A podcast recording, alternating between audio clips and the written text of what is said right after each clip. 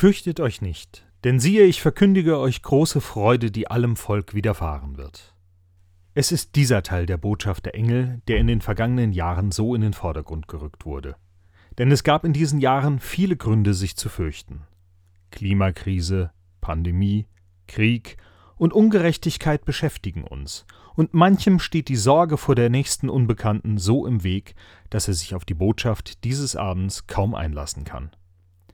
Es ist eine der großen Erzählungen mit vielen kleinen und großen Handlungssträngen. Und diese Geschichte ist so wichtig, dass sie jedes Jahr aufs Neue erzählt und gehört werden will.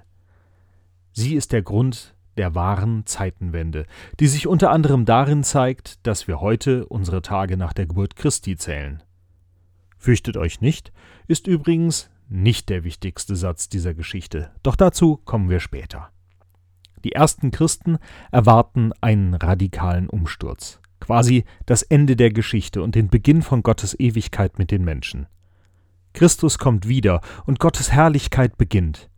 Aber je länger es dauerte, desto größer wurden die Zweifel. Hatte man vielleicht die falsche Hoffnung? Wie lange müssen wir noch warten? Und so wurde eine Geschichte immer wichtiger. Die Geschichte davon, wie Gott schon einmal in diese Welt gekommen ist. Lasst uns hören, wie Lukas diese Geschichte erzählt, die die Welt verändert. Es begab sich aber zu der Zeit, dass ein Gebot von dem Kaiser Augustus ausging, dass alle Welt geschätzt würde. Und diese Schätzung war die allererste und geschah zur Zeit, da Quirinius Statthalter in Syrien war. Und jedermann ging, dass er sich schätzen ließe, ein jeglicher in seine Stadt. Lukas macht gleich zu Beginn klar, das hier ist wirklich passiert. Denn wann immer sich die Zuschnitte des Römischen Reiches änderten, dann erhoben die Machthaber der Provinzen die Zahlen der Bevölkerung und ihres Besitzes neu. So eben auch in der Provinz rund um Syrien, die sich um die Zeit von Jesu Geburt nun mal durch Eroberungen verändert hatte. Da machte sich auf auch Josef aus Galiläa, aus der Stadt Nazareth, in das judäische Land zur Stadt Davids, die da heißt Bethlehem. Darum, dass er von dem Hause und Geschlechte Davids war, auf das er sich schätzen ließe mit Maria, seinem vertrauten Weibe, die war schwanger. Und als sie daselbst waren, kam die Zeit, dass sie gebären sollte. Und sie gebar ihren ersten Sohn und wickelte ihn in Windeln und legte ihn in eine Krippe, denn sie hatten sonst keinen Raum in der Herberge. Angekommen. Eine Reise zu diesem Zeitpunkt der Schwangerschaft.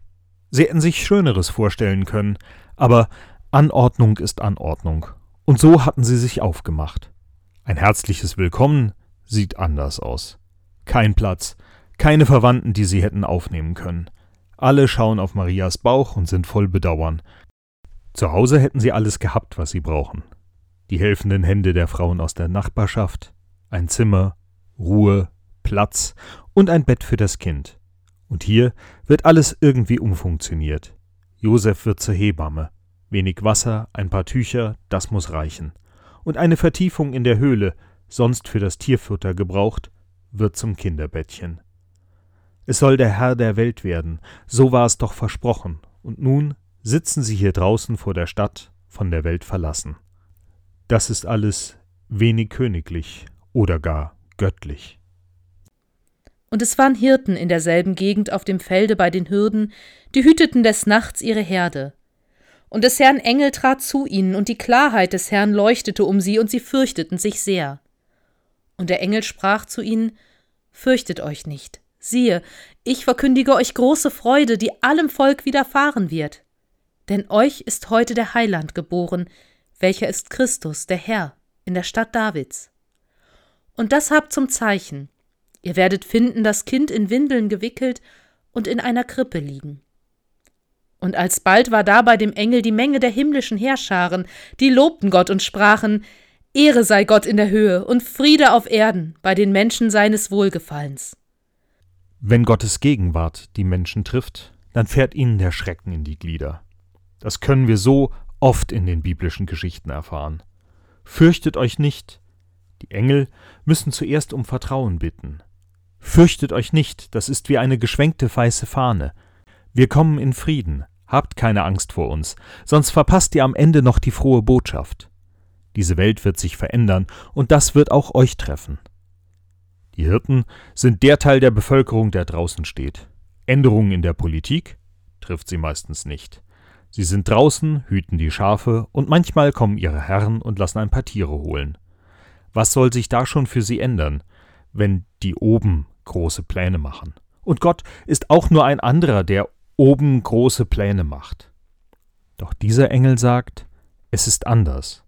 Gott fängt seinen großen Plan mit euch an, mit den Menschen, die draußen stehen, mit den Menschen, die vor großen Plänen gar nicht oder nur als allerletzte erfahren, mit diesen Menschen, die keinen Einfluss auf das Geschehen in der Welt nehmen können. Und da die Engel von ihnen gen Himmel fuhren, sprachen die Hirten untereinander, »Lasst uns nun gehen gen Bethlehem und die Geschichte sehen, die da geschehen ist, die uns der Herr kundgetan hat.« Und sie kamen eilend und fanden beide, Maria und Josef, dazu das Kind in der Krippe liegen.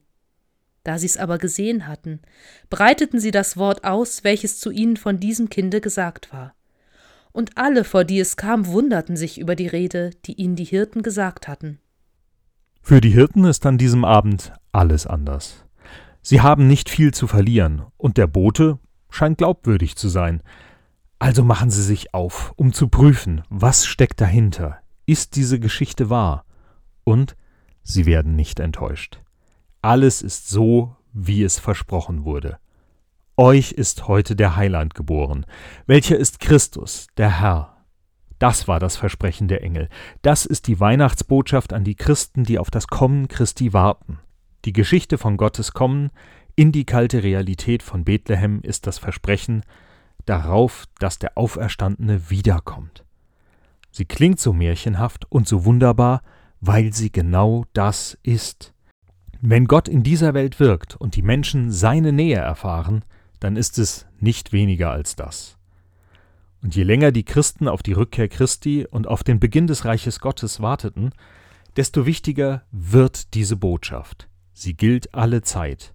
Denn an Weihnachten erinnern wir uns daran, Gott war schon einmal in Christus unter uns. Er hat sein Versprechen gehalten und wird es wieder tun. Und so gilt diese Botschaft der Engel auch uns, die wir heute diese Geschichte hören. Euch ist heute der Heiland geboren, welcher ist Christus, der Herr.